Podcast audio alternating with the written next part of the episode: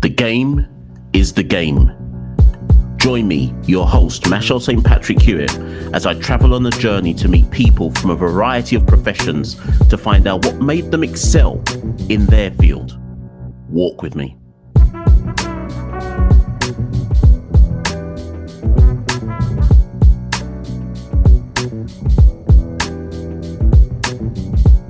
Ladies and gentlemen, welcome to The Game is the Game with your host, Machel St. Patrick Hewitt.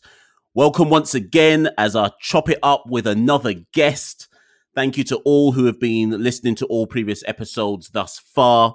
And I'm I guess I'm pleasured and I'm honored to get our next guest on uh, I'm going to try and give the big intro that I try and do with all guests when when when we do a, an, episode of the game is the game. But first things first, just some quick admin out of the way. For those of you who've been listening, who've been liking these episodes, of course, do like, rate, review, subscribe, all of that jazz. All of that helps any kind of podcast grow. So do uh, do that. And once I introduce the guest as well, and they plug all of their kind of channels and handles and all of that, it will all be in the description below please make sure you go and follow and get behind and support their work. So, without any further ado, who have I got on today, people? I mean, how do I describe this guy?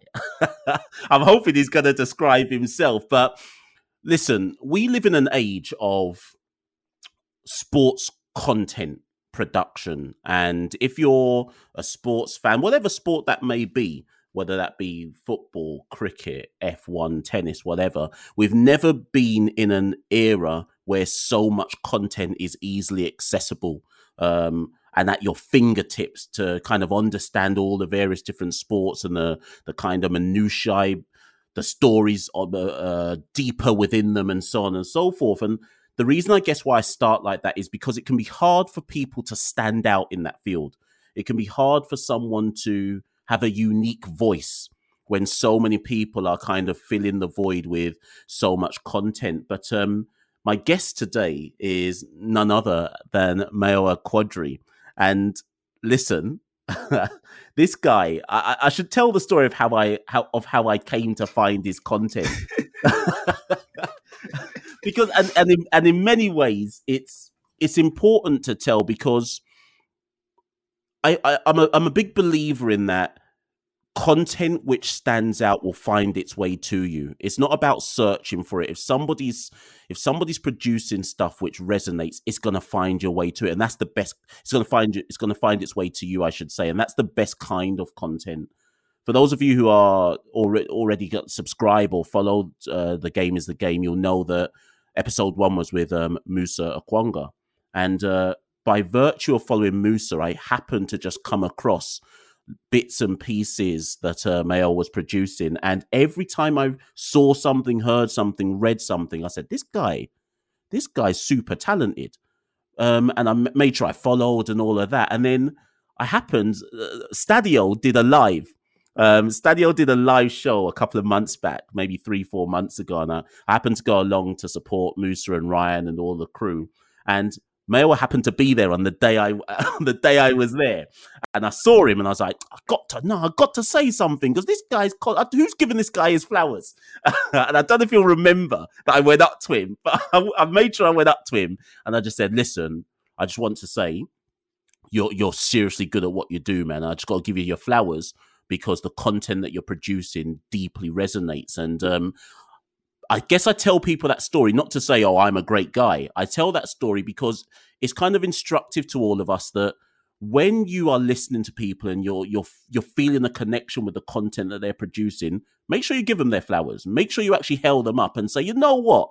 Now what you're doing is good because sometimes those people may or may not know that what they're doing is is resonating on a wider level because we're happy to consume we're probably less happy to uh, actually tell the people that it's actually make it's having an impact and it, it it's affecting them. Listen, Mayo, I've given you one of the greatest introductions of all. I was going to say you are you are you are far far too kind, and I appreciate you a thousand times over. Honestly, no, what you've mentioned is such a. Um, thanks for having me on, by the way. That honestly, it's a real pleasure, and um, what you've mentioned is such a true tangent, especially within content, because naturally, I think as people, we are quite sensitive at nature, right? Hmm. And I feel like in the present place that we're in, whenever you put anything out, you are at the mercy of the people consuming it. And by nature, because of human beings and how we've been programmed, people don't tend to write good stuff. They always write the negative. Mm. it's just by nature. You can have a million great takes, and it's just sort of like a like or sort of like people won't say anything as acknowledgement of it's gone well. But when Yeah. stuff goes left or people don't agree, they'll be there in their hundreds and thousands making sure that you know. So um I'm I'm very much like you and we're recording this at a very um, interesting time. It's the lead up to Christmas.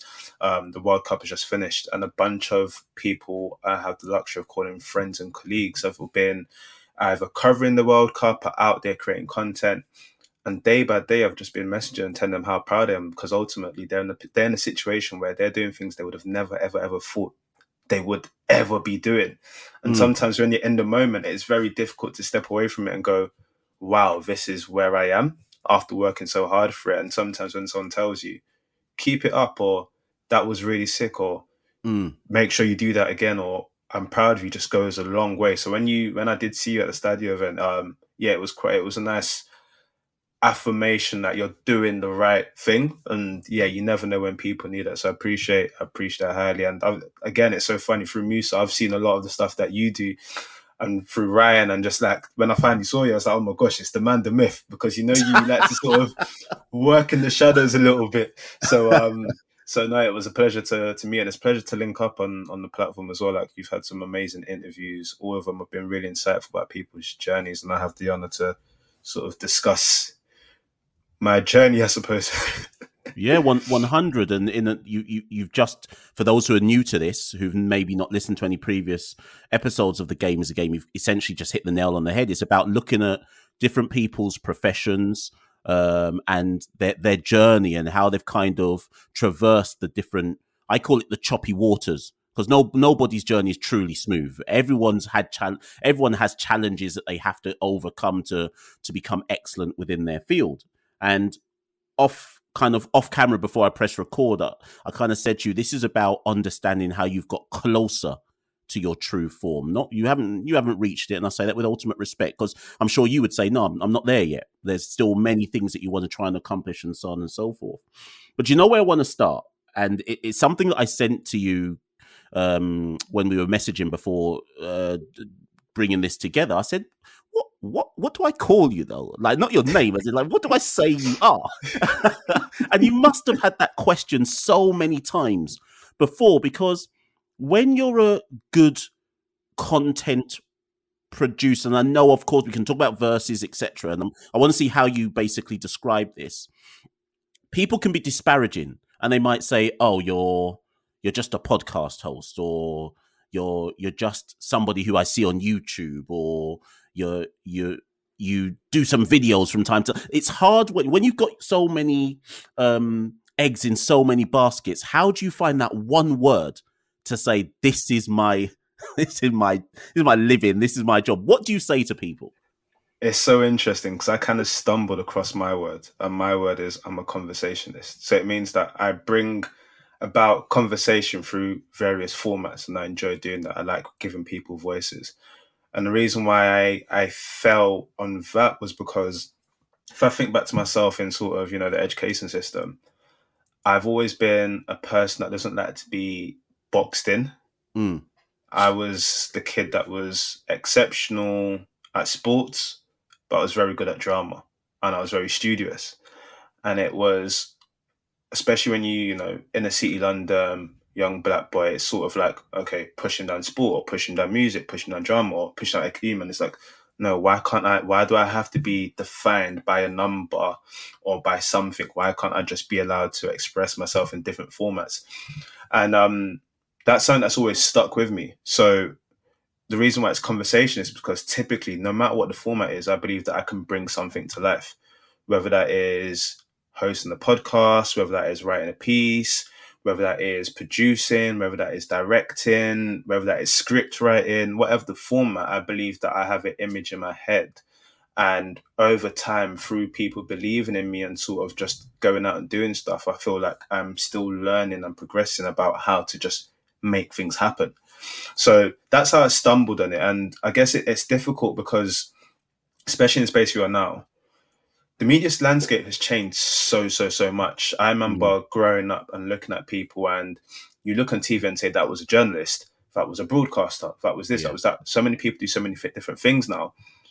But because of my inherent hate of being boxed in, I had to make sure that I personal branded myself so strong that people realized you can't box me in.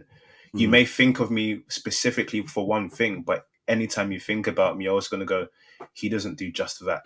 Yeah, yeah and it yeah, can yeah. be it can be very difficult. It can be very very difficult because ultimately, by nature, people go to wherever they want to go to to receive whatever they want to receive. So, for instance, if you want to go and receive, you know, high class writing, you go to Musa straight. If you want to go and see, you know, the news and everything, you might go to Ornstein. But mm. that's why I look up to Musa so much. Musa is not only an author, he's a writer, he's an amazing podcaster. His whole thing is I have such a unique point of view, but I can yeah. bring that to life through different formats. Same thing with Ryan as well, and same thing with so many people. But I just decided to put conversationist as the as the little sticky label on, on the jar so people understand, okay, this is what he's trying to do. Listen, that that's a great summary because even if I take at the time of recording, if I take three of the more rec- most recent things I've seen you do. In the last few days, the Nike conversation about, uh, uh, I think was it sport or com- within the black di- diaspora or media yeah. within the black diaspora. The article with SE Dons, just yes. a, few, a, few, days before that, and then a few a few days before that, you have the the production that you helped do for the um uh the Raheem Sterling, oh, Raheem Sterling the Raheem yes. Sterling. All those three things are massively different. All all all of them have different strings to your bow, and I guess I'm saying that to kind of affirm what you're saying. I couldn't take each of those things and say this is what you do because they're also they're also widely different in showing the kind of skill set uh, that you bring to proceedings, which I guess leads me to this question then. You, and I, as you said it, I wrote the word down. You said stumbled. and, and, and I, ha- I, have to quiz you on it because there will be people who listen to this, probably mo- most likely people who've been who follow your content and follow your journey, and maybe they have read about you, and maybe they know bits and pieces about you, but you did you stumble into it because you never studied um like media at uni or or anything like that. So was this something where in the back of your head you were always thinking, I'd love to do X, but I'm gonna do Y because that's just life, you know? Um, or is it a true stumble story? Did you literally stumble into all this? It was um how do I describe it? It was a a God planned stumble and sometimes to what I said before, sometimes when you take a step back and look at things in totality, you realize, oh, there's a red thread between it. Mm. So going back to me speaking about myself in secondary school, um, I grew up with just my mum as an only child. So mm. apart from talking a lot in class, I was probably talking to my imaginary friends I made up in my house in my room because mm. you don't have a lot of people to speak to when you're an only child. You don't have siblings. So at school, I was always told that I was quote unquote very influential on my peers and I shouldn't talk as much because even though I'm able to get the work done, they're not able to. Hmm. And that sort of a lot of the time knocked me back because no one ever realized or took time to understand why is he talking so much. And it hmm. was because ultimately I felt comfortable around my peers and it was, oh, I've got some interaction. I can talk to people. Um, and in the playground, this was a time where Premier League football was rife. Everyone's playing sport. Everyone's playing for you know the local academies and everything. Mm. Whilst people were having their conversations about sport, I was almost always almost conducting these conversations. So I'd ask people, "Why do you think Henry's better than so and so?" Or okay, so why do you actually support Arsenal? I've always been inquisitive and asked questions. Mm. Even my mum, sometimes when I think back to our conversation when I was young, she was like, "You always have questions, ask me," and that's just how I learned. I learned from learning from other people and their lived experiences. So that was always a part of my identity, my makeup from from young. What also was was my love for writing. However, that was not backed by an English teacher once who said I couldn't write, mm. and that was like, oh okay. And I remember when um I was fortunate enough to go to like a very decent sixth one, but I remember when I went to and applied, and they said if you don't get A for English, you can't get into the sixth one. I was like, hold on, this is a bit like why do you have to get the best grade? And I Mm. made sure I got that A because I was like, no, no one's gonna bottle me in.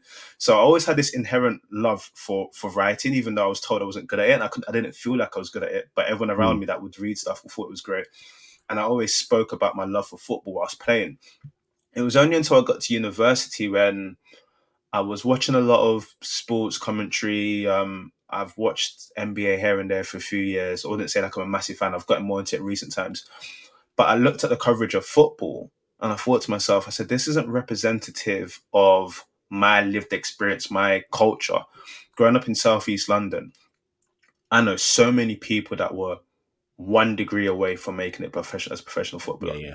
they all spoke a certain way they all did certain things however it felt like when they get they they then got to to the pitch and it was great and they represented us and we were so proud of them but we didn't get to see them be who we know they were Yeah. and that always felt odd to me why can't said player speak how he speaks when he's with us or why is it when it's the homecoming and he's around everyone that he feels like he's at home Yeah. it was only as I got a bit older and wiser and I then realized it's because within the media landscape, it's a completely different thing. So I think Mhm. currently at the moment, BComs carried out some research. 44% of players in the Premier League are black.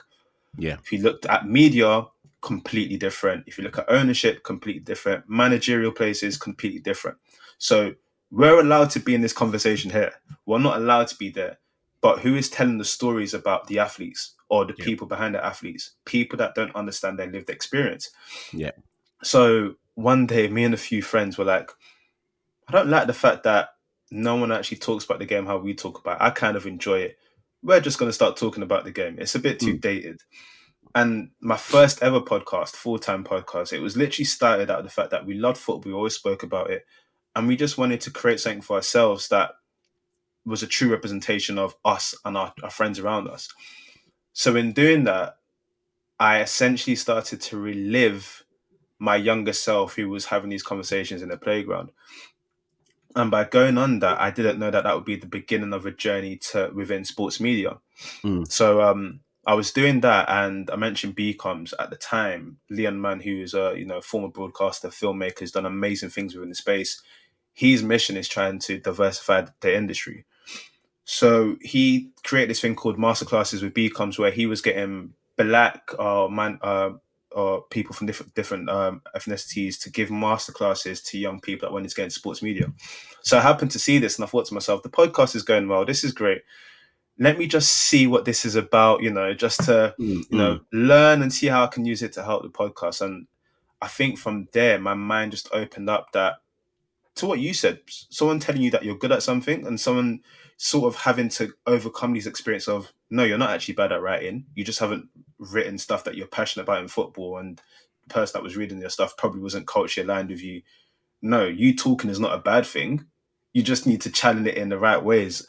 And it just gave me this sort of freedom and space that, you know what, I could actually do it, but I never ever thought it would be a career. I never thought I would be in a place where now, currently, I, I work within sports media. I'm fortunate enough to help others work in sports media. And to be fair, even when I was getting closer to that state, I still didn't think it would be possible because I looked at the state of play and I thought, what place would enable me to be my truest self? Yeah. Like we, when I don't see enough black stakeholders in these buildings that will put arm around me and be like, you don't have to change yourself. Mm. And for me, that's the hardest part of, of all of this. You can be gifted, you can have God blessed talent, you can be so aligned in what you want to do, but very similar to football, when you're playing in academies and everything, it's the decision of one or two people that have an opinion and lived experience that can make you either go left or right. And that's scary. For me, it was really, really scary. But I'm I'm very fortunate that I've managed to land in really good positions, have really good people around me, and just be able to navigate a, a path where I'm hoping now that what I've done in some senses is now seen as another path now. Yeah, most definitely. And uh, there's something you said kind of early in the in the kind of uh, explanation there. So I think this was last season I went to cover Spurs versus Brentford for an outlet, media outlet. Um, and it was my first time ever at the, the Tottenham, Tottenham's new stadium. And I remember that, I, and I, have been to football grounds before, but largely at like Championship and like League One level. So it was it's kind of like the first proper Premier League experience in terms of a media Premier League experience. And I won't lie to you, I walked into their media centre, and I reckon I counted the number of black faces on one hand. I, am I'm not even convinced. I think I saw like four, if that, if, if that. that. Yeah. And and I was like, wow, wow, we're we're really not out here. but it's it's weird because the people driving, you go. Hmm, I think I would argue that the people driving the most interesting content in this particular generation or 21st century um, are pe- people from ethnic minorities. Like you can you can see how the kind of cultural landscape around football is literally season upon season is changing. You only have to see who gets um, quoted or the people on different particular platforms. It's it's clear that the game can see that there is a there is a market to tap into, but that doesn't necessarily mean for me that it's necessarily translated to the the top echelons of who's still telling the the stories so so to speak. And it, it totally resonates with me. I mean i i do a lot of stuff around kind of cricket and yeah. the, the west indies cricket team. And believe it or not your story resonates for me because ultimately when when i when we created the caribbean cricket podcast that was literally what you just said it was about well hold on who's telling our stories because that's the conversation the the the the things that i read about aren't the conversations we're having if, if that makes sense. So I, I totally get it. So then I put to you this: How actually? Let me no. Let me rephrase the question. Did you ever, as things have progressed, because this was this was a big issue for me, and I wonder if you had the same. Did you ever feel any kind of imposter syndrome? Oh, I feel like I I still feel it till today. I I feel like it's a really good question. And I feel like sometimes when I speak to sort of, you know, a lot of people, the thing about the black lived experience is that it's not homogeneous. All of us have different lived experiences, but they're mm. key components to our lives that are very similar. And I always say that those are the sense of gratitude, the sense of community, the sense of uplifting each other, and the sense that no matter what happens, we're always going to be viewed away. Do you, mm. do you get where I'm coming from? So yeah, yeah. with me, the reason why I always thought imposter syndrome because ultimately, like I said, this isn't. I've had to work very hard, mm. which is a granted. That's our, our, our lived experience. You have to work harder than counterparts, but also, I've had to work unconventionally. Mm. And in some senses, because of the way the system is sort of, you know, created, you feel like, or I felt like that, because I didn't take the traditional route. Yeah. I may be looked at a certain way. I'm not supposed to be here. Someone feel some people may feel that because I didn't, you know, follow the script, that yeah. I'm not worthy to be where I am. And ultimately, to within myself, it's like why why am I someone that's been able to do it? It's almost like maybe it's not even imposters, maybe it's survivor's guilt in the sense that yeah. okay, so how how comes it's worked for me? And then it goes back to something we mentioned off mic. For me, I'm very fortunate and appreciative of the things that I'm able to be a part of. And I, I know that ultimately you have to embrace yourself with all of it and, and take it for what it was. But all of the sort of uh, for less for lack of a better term, noise about it is, is something I'm completely not bothered about. The reason mm. why I started that first podcast was because I wanted something for my people to be able to listen to. Yeah. And the essence of everything I do is I want to enable people to feel like they belong. Mm. And that that is my whole thing. When I when I started um one of the first things I did that was completely different was something called um quarantine um diaries where yeah I was speaking to athletes during the quarantine to speak about how they're managing and what they're doing. And for me, when I'd linked up with undiluted media, the people that did it, the whole thing was around I want to speak to people as people, not athletes. I want to take away that veil that we see. And I want black athletes to be able to have their stories told by the people that actually care about them. Yeah. So when I'm speaking to you, I'm not speaking to you about your next fight and this and that. I'm speaking to you about mom's cooking. I'm speaking yeah, to you yeah, about yeah, things yeah. you're passionate. I speak to you about growing up in Southeast London. I'm speaking to you about those nuances that because I have a very similar lived experience, even though we're completely different, you feel comfortable discussing with me. Yeah. Um, and that that's something that I've always wanted, and, I, and I'm so thankful to God that I'm I'm able to do that now. But for hundred percent, I've had imposter syndromes. I've gone into rooms where I've seen loads of execs look at someone and like probably look at me like, who on earth is this young black guy doing here? I grew my hair over the quarantine, the, the whole pandemic. So I'm sure. Listen, it gets like that. honestly, honestly, in the height, it, it was so funny. So um, with Versus, one of the first things that I got there, we we we speak we speak highly on purpose, and one of the things that we pushed out was a content series called How to Be a Baller. Mm. And because it was the pandemic, all of them were done on Zoom. Yeah. Every single one was done on Zoom. I was growing my hair out. I was at home. You can't get a trim. I'm speaking to footballers. Sometimes I've got bandana on. Sometimes I've got twist. It's just me being authentically myself.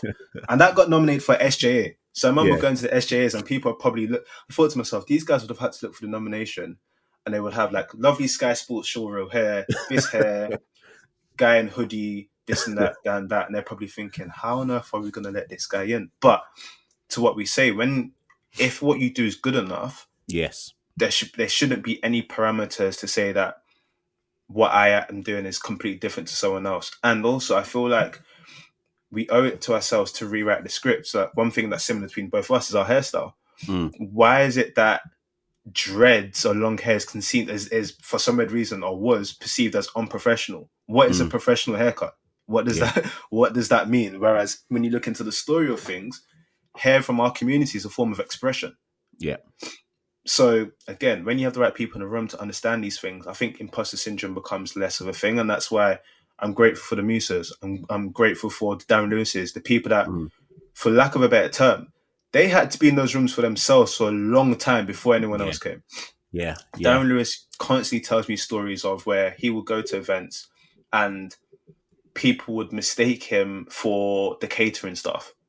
Yeah. And what he says now is it's a generation where that's not the case anymore because there's a younger generation that's more diverse coming in. And the next stage is it's not that just we're in the rooms. We have the equity to make decisions. We have the equity that we're winning awards as well. And that's why, back to my point, which I said about our lived experiences being different, one thing that's always remains the same, no matter where you're from in terms of ethnic minorities, is the sense of community. Mm. I, I I'm so so honored that a lot of people helped me. Leon Manns, Musas, Carl Ankas.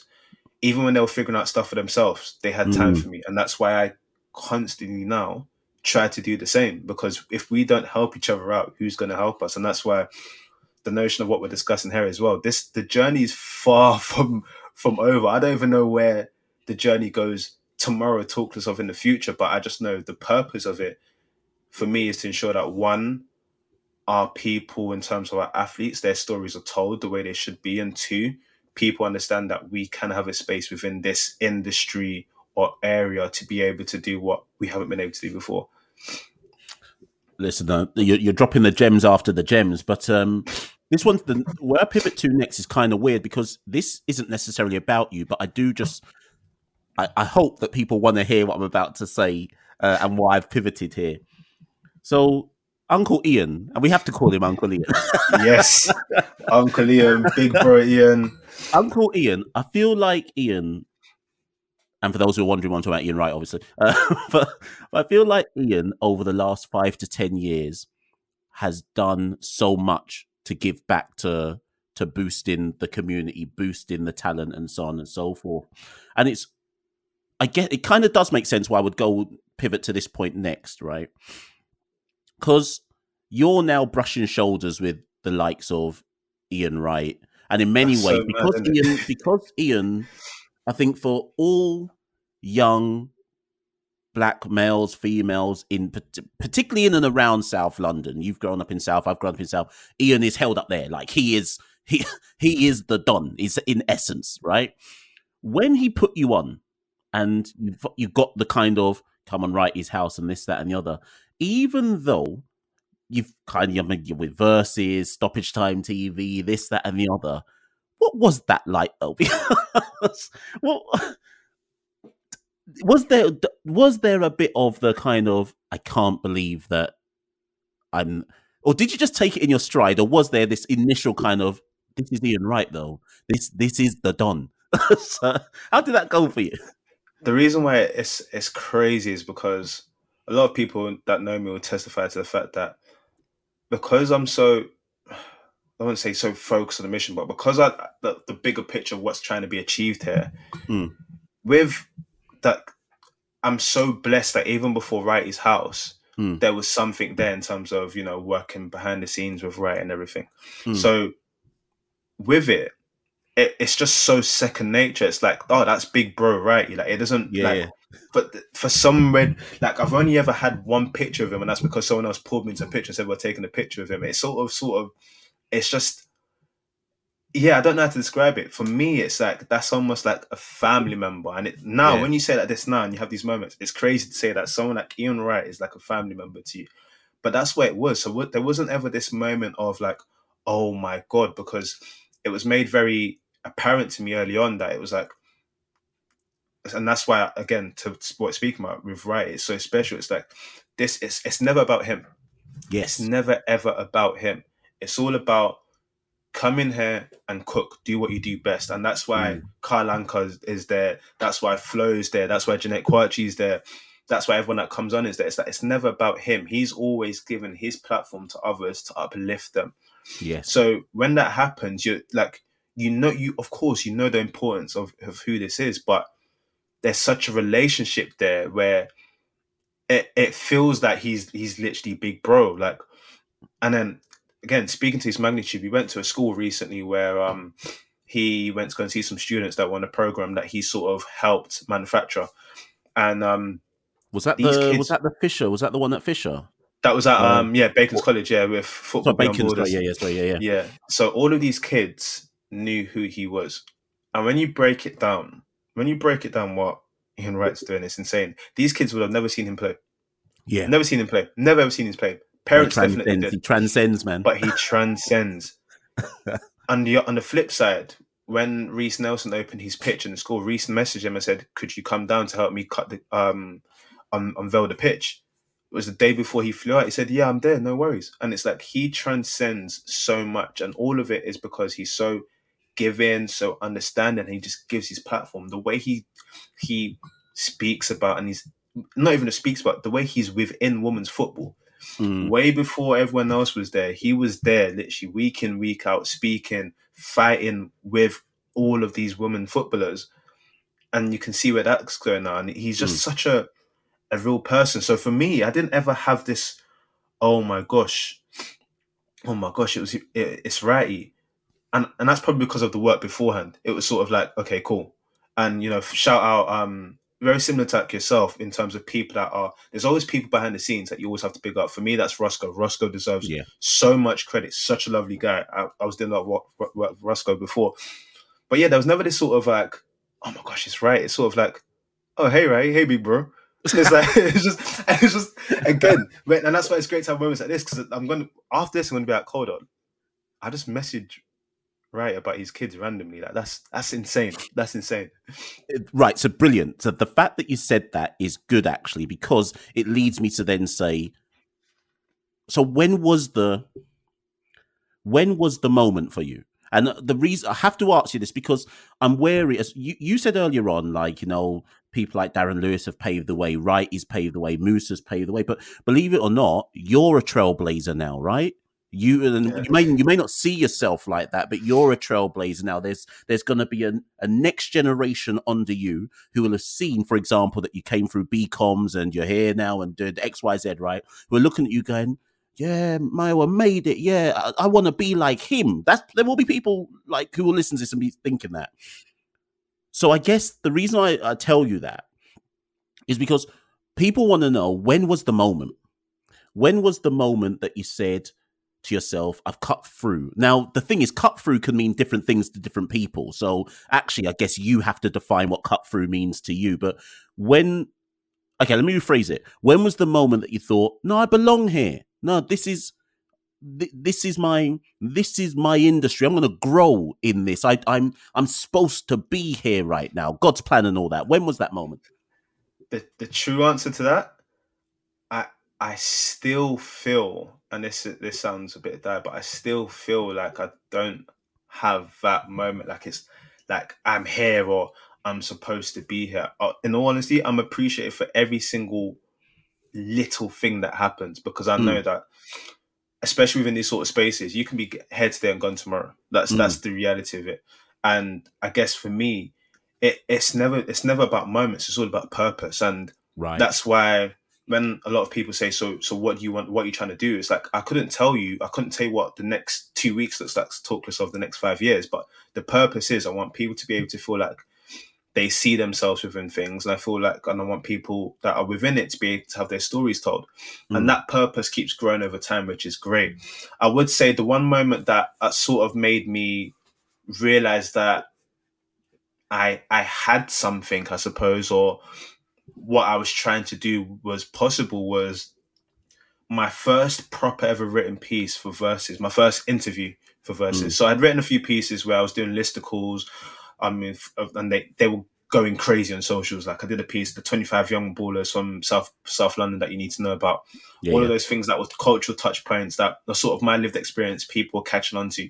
I thought, okay, well, what I've been thinking for years and why I started my podcast, I can see it now in different formats the Ruben Loftus Cheek interview I did, which was the first interview for Versus, is when I started to realize, okay, there is an opportunity to bring change to the space. Mm. So that happened. It was the day that Adidas were opening their store. I went down, first time interviewing a, a baller in real life and everything.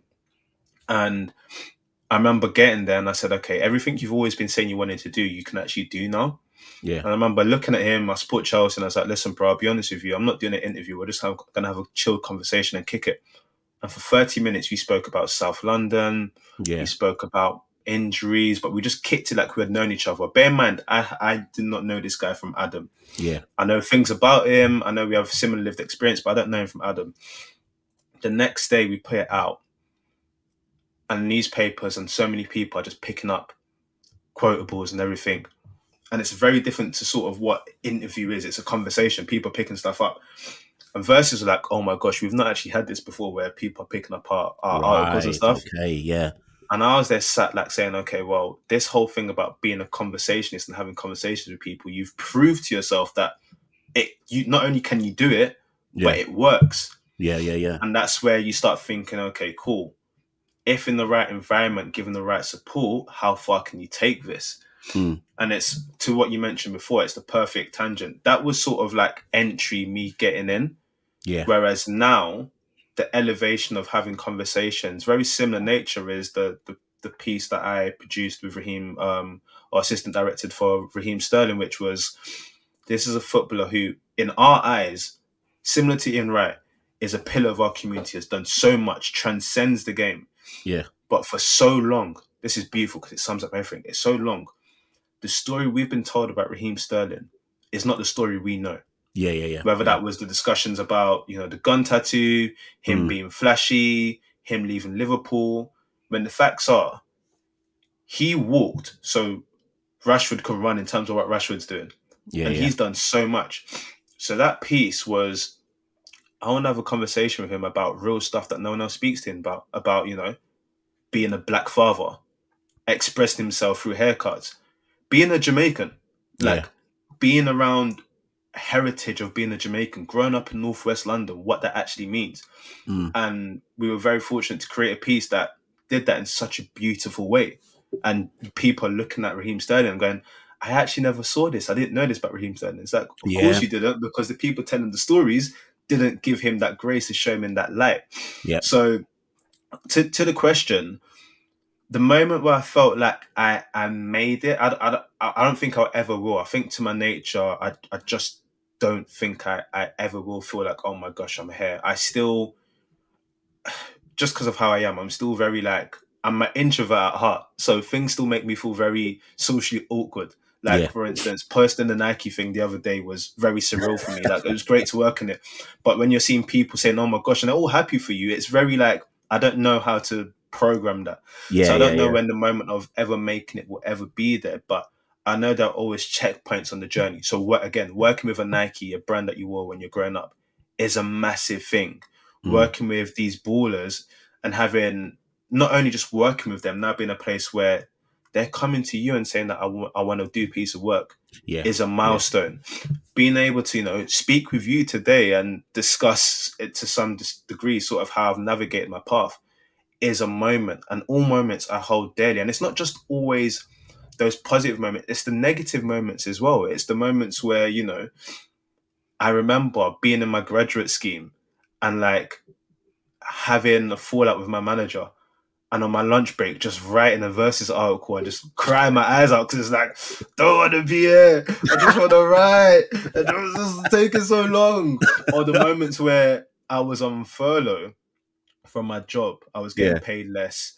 I just had my first um, son Mm. and I was so scared about what to do because I knew that if I wanted to pursue sports media because things were growing, if I didn't take that jump now, when would I ever take the jump? yeah, yeah, yeah, yeah. And for me, the thing that made me take the jump, and I've, I think I've told this to a few people, where it was like, I remember looking at my son and I remember saying things to myself, if I don't chase my dreams, I don't know how I ever be able to look you in the face and tell you go after what you really care about when you're older. 100. Yeah. So if if if you know what to answer that original question, I think that was the moment that made me knowing that Mm. okay, I'm gonna do this because I want to be able to tell him in the future that I did this and I did this because I want to make sure that you chase your dreams. So that actually might be the moment because after that there was no looking back. By God's grace, an opportunity full time at Versus manufactured. I had to take a pay cut from a corporate place it was very different because you've spent a few years being taught as a future CEO and then you're going into a space where you have no experience here apart from your own lived experience and stuff you're doing by yourself and you're having to learn. Until now, I'm still learning because, Yeah. like I said, I've not gone to study this. I've studied this myself. Some of it's gift, yeah, but some of it's studying. So that would that would be the moment actually. I, whilst everything I said still stands, that would be the moment that made me making the decision to go for it. That answer you gave was so deep that you've I've written down like as you were talking, I've been drawing. I've just been drawing and like putting arrows going off, going, boy, I need to answer this, I need to answer this. But I'm wary of the time, so let me try and cram them all in. Um boy, there's so much. Listen, where'd I go? Um Versus. When you applied for Versus, I didn't apply, you know. Oh snap. Right, okay, because apply. Right. Okay. So that's a story in itself, then, because that opportunity of going to Versus was that post BComs or during BComs was BComs up. How did that all manifest for you? Versus manifested. So BComs had finished, Right. okay. and I was, um, I was through BComs. I met someone networked. I was doing like some radio producing on Radio Five. Rob Smith, hold Yeah. tight him, amazing guy. Um, but Versus had just started, and their whole thing was looking at convergence culture, which was sport, sports, music, and culture. Yeah. very it was a complex of football almost. Yeah. And as I mentioned before, NBA in America, that sort of culture is normal state because normal. Yeah, that's that's, their normal. lived experience, Yeah. right? So I saw what they were trying to do. I saw it very early on, and I reached out to the page and I said, "Hey, listen, guys, love what you're doing and everything. I've got some ideas of how you can run this forward." Because in my head, what I was doing with my podcast was a very similar concept. So I said it would be good to come in for a chat and speak about things, etc. So wait. So wait. So, So- you you you threw the hail mary pass. I just yeah, I just did that because I was like, I can see what you guys are doing, but ultimately, like, there's some things that you can do. Here's some suggestions. Let's catch up and thing. And then I thought nothing of it. Yeah. Yeah. So Corey, who's um editor in chief, big bro, him to bits, he reached out, invited me to the office. We had a conversation, and he was like, um, "Have you written?" And at that time, I wasn't really writing. I'd written when I was younger. To my Mm. my point again about you know writing and being told I wasn't good at it. I was like, no, I haven't written in a long time, but I have loads of themes that I would write about. I sort of ideated things. Was like, okay, write some pieces. So I wrote a few pieces, and those are the pieces that were going crazy. But this wasn't Mm. a full time thing. This was just sort of like you know, you're just doing something, and then you're learning how to what invoices invoice or how to send off Yeah. an invoice because it's all Oh, very new. Them, all them ones. yeah, exactly. It's all bizarre. Like, okay, what what what account does it go into? When does the invoice get paid? Or thank you so much. Like, no, you don't need to thank me. You worked for that money. You don't need to thank me for the invoice. So that happens, and then as things were growing, and I was doing different things, basically loads of different freelancing bits, and I was doing more for Versus. I started to realize because of the faith that was put in me by other people that I could potentially do something within sports media Right. but a lot of the conversations I'm having was, and not that people were putting me off, but people saying stuff like, "You're in a very good corporate space right now. You managed to make Mm. things balance. To go into this field is ultra competitive. You're gonna have to take a pay cut. You're gonna have to start at the bottom of the of the, of the food chain and everything." And then I had that moment with my son. I said, "You know what? I'm doing it." So the issue I had was again something I mentioned earlier. I didn't know where I could potentially land that would truly accept me for being me. Right. I feel like the landscape has shifted completely now, and a lot of my close friends are working for big majors and they're doing good things and they get to be themselves. But at the time, for me, it I just didn't see how I could go into any of these big buildings and be my true authentic self, where I could thrive fully. And going back to the whole thing about being boxed in, I was scared that no one would understand that I have the ability to do loads of different things. They'll just Yeah. go make me a floor writer or staff writer. And it just didn't sit well with me. So I was a bit spooked by what I would do. And then the, with the Versus stuff, I did this sort of competitive analysis piece, like an internal, you know, the internal business docs. I came from Yeah. a corporate bit, but I sprinkled a bit of culture in it. So I did it for one of the, I did it for one of the, the, the guys there, just sort of like, okay, well, this is the landscape, this is what we should be going after, etc. And then out of nowhere, just this conversation happened, and the nature of the conversation was ultimately we want to put our faith and trust in you because we will regret not doing that because someone will come and pick you up soon if we don't move. And we've done some great stuff. We know that you can add value. We don't know what the role is going to be. It will be you sort of manifesting what that role is, and we'll grow and see how it goes from there. Right. And for me, that is single handedly one of the best things that could have ever happened to me because it was, again, breaking all that, all of that secondary school experience of you're not good enough, this and that away. It was, no, you're very good at what you do and you have an idea of what you want to do with your purpose. Mm. And because it's a purpose, it's not a job function, we can't bottle that in Yeah. we want you to come on board and just help us move in the right direction and and the rest was history honestly like my my, my title still is brandon editorial officer Mm. and what that means is it's just adding value in different ways shapes and forms Right. and Okay. for me it's it's perfect it's perfect for me some people you know like to be able to just do one thing and that's great because ultimately they can focus and they can grow with me i can focus on one thing but I, I need to be adding value. I need to be able to be here and there. I need to be able to have my mind in different things and move the purpose of what I'm doing forward. So Yeah. that was the biggest um the biggest test of um confidence that anyone could ever give to me. And the same thing happened with Wrighty's House as well. Like when I first came on, like I was trying to, you know, it's like I think in my first podcast I said it's like being a central midfielder who uh, comes on into a big game and it's like, okay, you can't do anything too mad, just keep the ball ticking and Yeah. everything. Yeah. yeah. And that's what I did with my first episode. And when I came off, they was like, you know, it's great, but you know, we've seen you on your podcast. Like, we want you to be that kamikaze, all-encompassing midfielder, like this, you know, top bins, sprays the passes. You can make the ball tick along, but you know, do your thing. And since then, the, the rest was history because people gave me that confidence to go and do it. Mm. And for me, it's helped me so much within this space.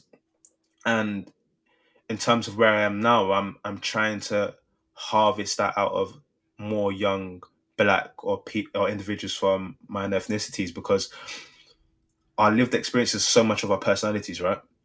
There's so much of our stories, there's so much of our being, and sometimes when that is being forced to be compressed or taken away, you're removing it from someone. I, I relate it to football, right? Mm. Football is one of these things where, if especially from South London, and you know, you see a lot of these players like semi-pro now. Yeah. Raw ability is there. It's so Mm. great, But what happens? You get a manager that wants everyone to be exactly the Yeah. same. So what do they say? Run down the byline and cross it in. Yep. And now that player's whole aura, they're being is stripped away from them. And the same thing happens within the media space as well. Oh, you know, you're great and everything, but we don't want you to shout on the podcast or we want you to write about Harry Kane and his wristwatch. It's like, why am I writing about that? Yeah. Yeah. So so that that's that's where it stems from. I, I, I was very fortunate to, to have people that believe in me, but um also people that told me to build my own platforms as well.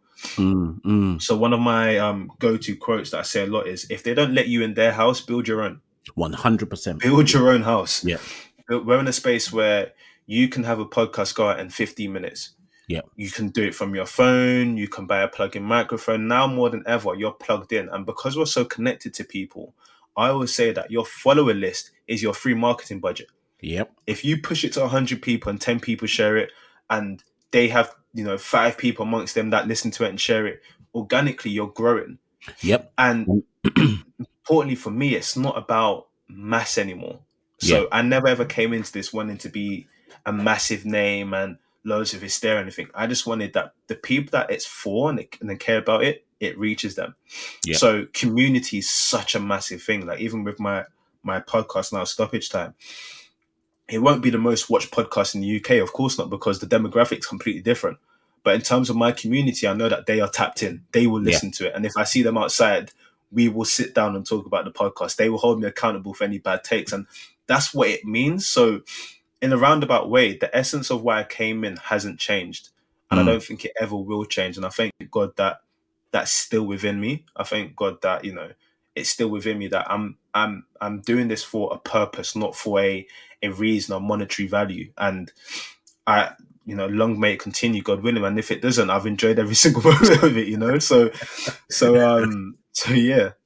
Listen, uh, as I always say to people if they ever ask me about pods and stuff, I always say the game has changed, right? And we're now in an era where real will find real. And Yeah. the as as much as okay, there may still be barriers and glass ceilings to break through, but actually the noise in the underground is such now that I keep I keep maintaining that in sports, particularly football, the underground is forcing the conversation of the overground, so so to speak. So that's why I totally resonate with your comment about do your own thing.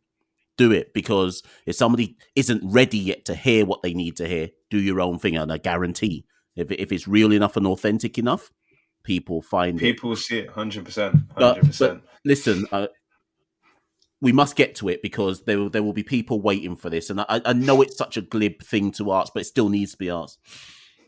When you reflect back on your journey thus far, um, where you've reached thus far, what do you think have have been the most important skills you've have to you've had to develop? And I say that again with kind of reference to those who may be listening to this wanting to go on a journey or they're in the midst of their journey they're they may be kind of like you were it's like i want to dip my toe in but I'm, I'm dipping it in a bit but i'm not dipping in fully looking back as much as you can what have been the key skills you've learned that you think would be useful for others to hone or to develop so to speak Um, being a sponge is a massive one.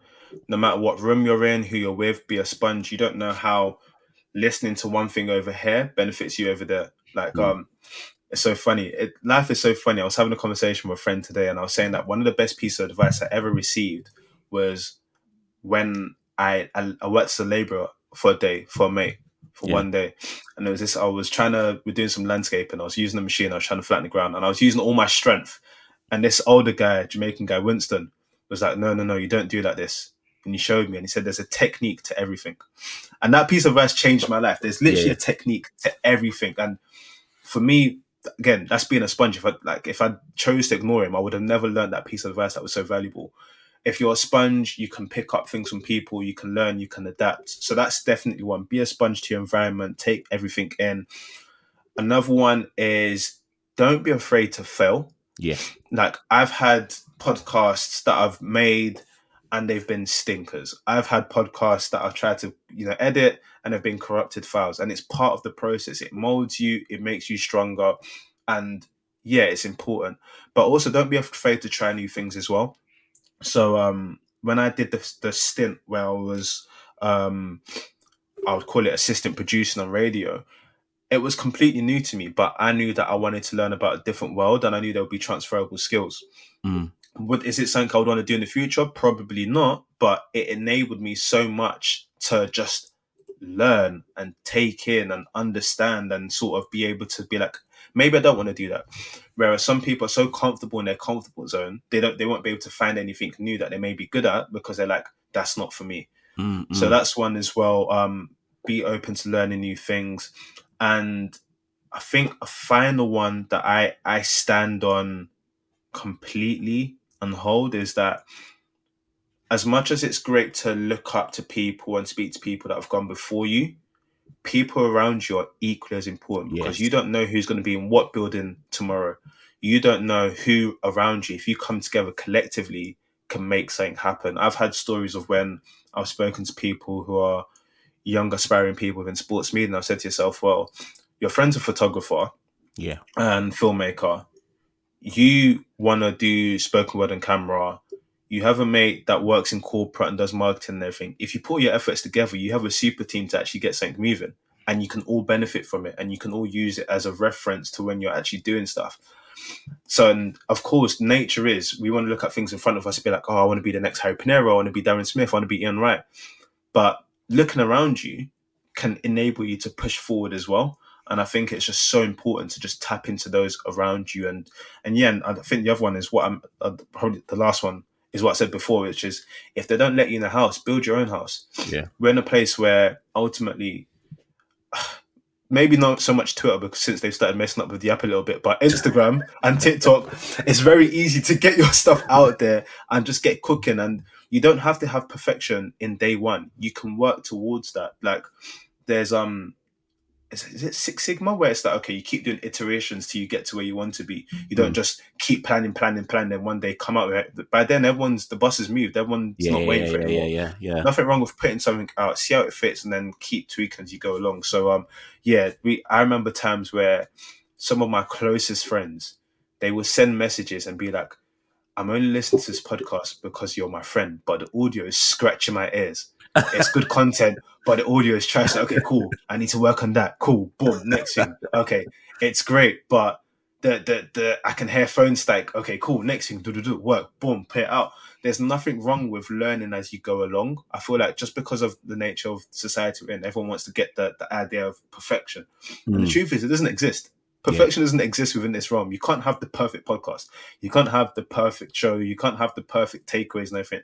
There's always going to be something that could have been better. So why don't you just get your stuff out there and learn as you go along? And it's a Yeah, beautiful yeah. journey. So those are a few gems I would, I would, I would say. Listen, fantastic, and uh, it would be remiss of me to not finish with just asking you, where, what's next? What's and the thing is, you can't, you can't, you Oh can't give the game away because listen, I, I s- your work rate in the last, boy, I don't even know. I feel like your work rate in the last, let's just say three months has been insane. I'm seeing you here, there, and not oversaturation. I don't mean that. I mean you're just doing bits. You're cooking over I there, you're cooking over there, you're doing this, you're doing that, and everything's different. Everything's unique. So what's next? What, what's what's next for your journey? Where, where are you hoping to go with all this? the honest answer again i don't know for me i i know that i want sports media in particular to be a place where young black creatives can exist and be themselves and i'm fortunate that by the through sort of you know the platforms of people around me and everything i'm in a place where i've been very fortunate to enable that to happen so reverses we're hiring more black creatives Mm. with um we've linked up with chelsea through conversations to now we're giving a bursary to two to two young black creatives up to 15k each to create something with chelsea Yeah, yeah. i'm in a place where i'm able to sort of try and push those sort of things which is great in terms of myself what's to next to come there's still so many things that i want to learn and want to try ultimately like I never thought I'd be able to write a chapter in the book. I did it, great. I never thought I'd be able to direct something, did it. I never thought I'd be able to screen script write, I did it. But there's still so many facets that I want to learn and Mm. try my hand at and see like if I'm good and if I'm even if I'm not good, what can I learn from that experience and take there.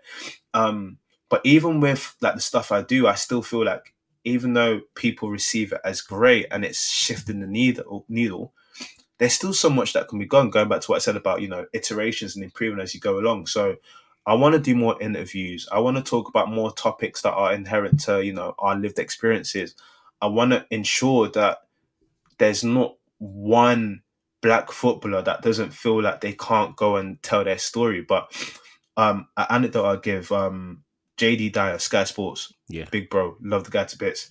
He once gave this anecdote of how Troy Deeney came up to him in the tunnel once and said, I'll be honest, bro, if you wasn't here, I probably wouldn't go up to media, but seeing you here makes a difference. Yeah, yeah. For me, the mission is having so much of that feeling within sports media that the content and everything and the stories you tell, you can't even imagine what happens. Yeah. People don't feel like they don't have someone they can go to. That that is the the, the, the mission for me. So I don't know how that looks in two weeks. I don't know how that looks next month. But um as ever, there will be stuff coming out. There will be stuff coming out. And I feel like what's been great for me this year is I think people have realized that as much as I love sports and I love football, it's more than football. It's Mm, more than mm, football. It's mm. more about, you know, the culture. Yes. And that means that, you know, it can then go to other sports. So um the Hamilton one, for example, when I did that Hamilton interview, that was a a checkpoint because then people realize, okay, this whole theory of discussion stuff and just, you know, being a conversationist isn't just about football. Yes, exactly. I was talking to him about, you know, um, going to buy his first record from a from a from a music store Mm. and how much joy that brought him. So I feel like football against a good place, but how do we grow that into the women's game? How do we grow that into other sports? How do we keep going? How do I work with people like yourself? So the cricket side of it, we can see all of these amazing personalities and stuff. So that's what's to come for sure. What that looks like, I don't know, but um I'm definitely looking forward to the ride. It's been a, a great year, and you know, I'm thankful to have people like yourself, Muse, all these people that have done great things I can speak to. But I'm looking forward to see what happens next as well.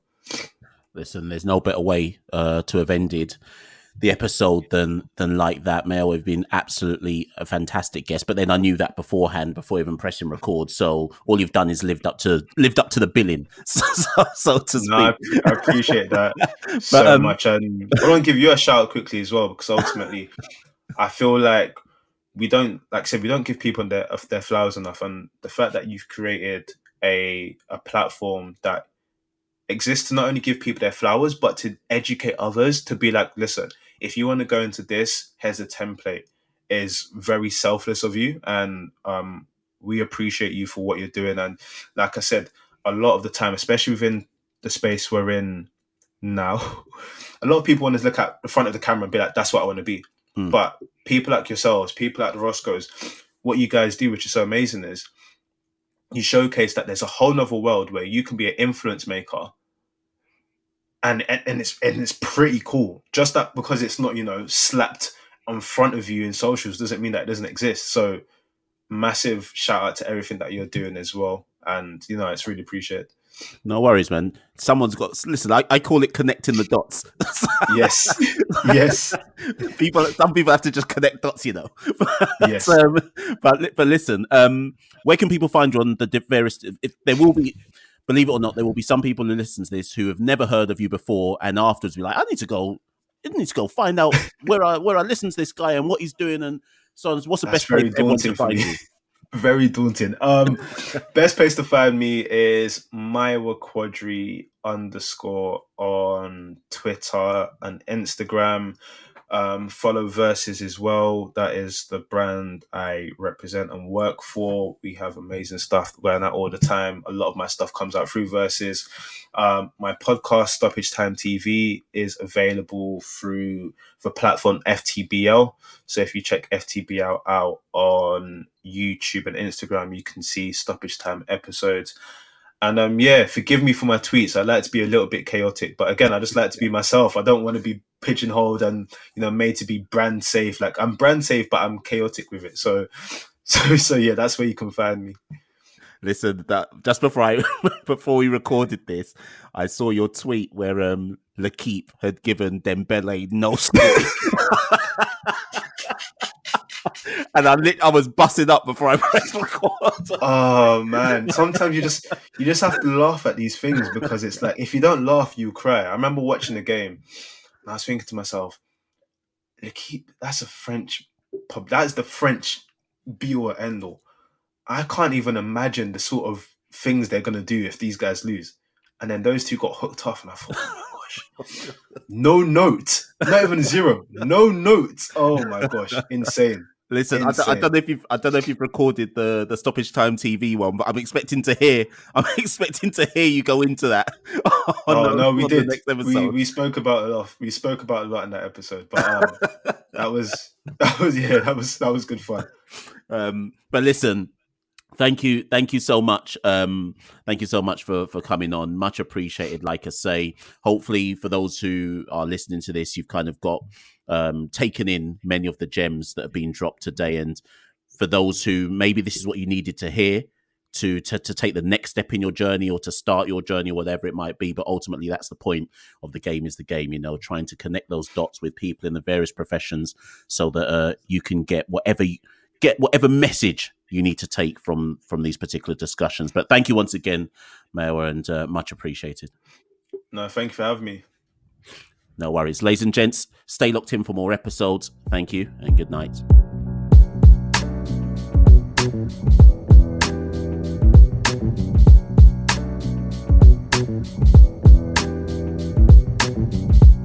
Thank you for listening to The Game is the Game with Machel St. Patrick Hewitt.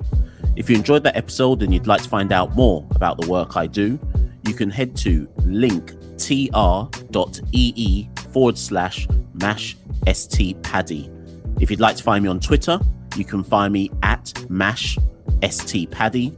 And if you'd just like to email me about anything you're interested in or that episode made you think about or anything in particular, you can email me at mstpatrick at gmail.com.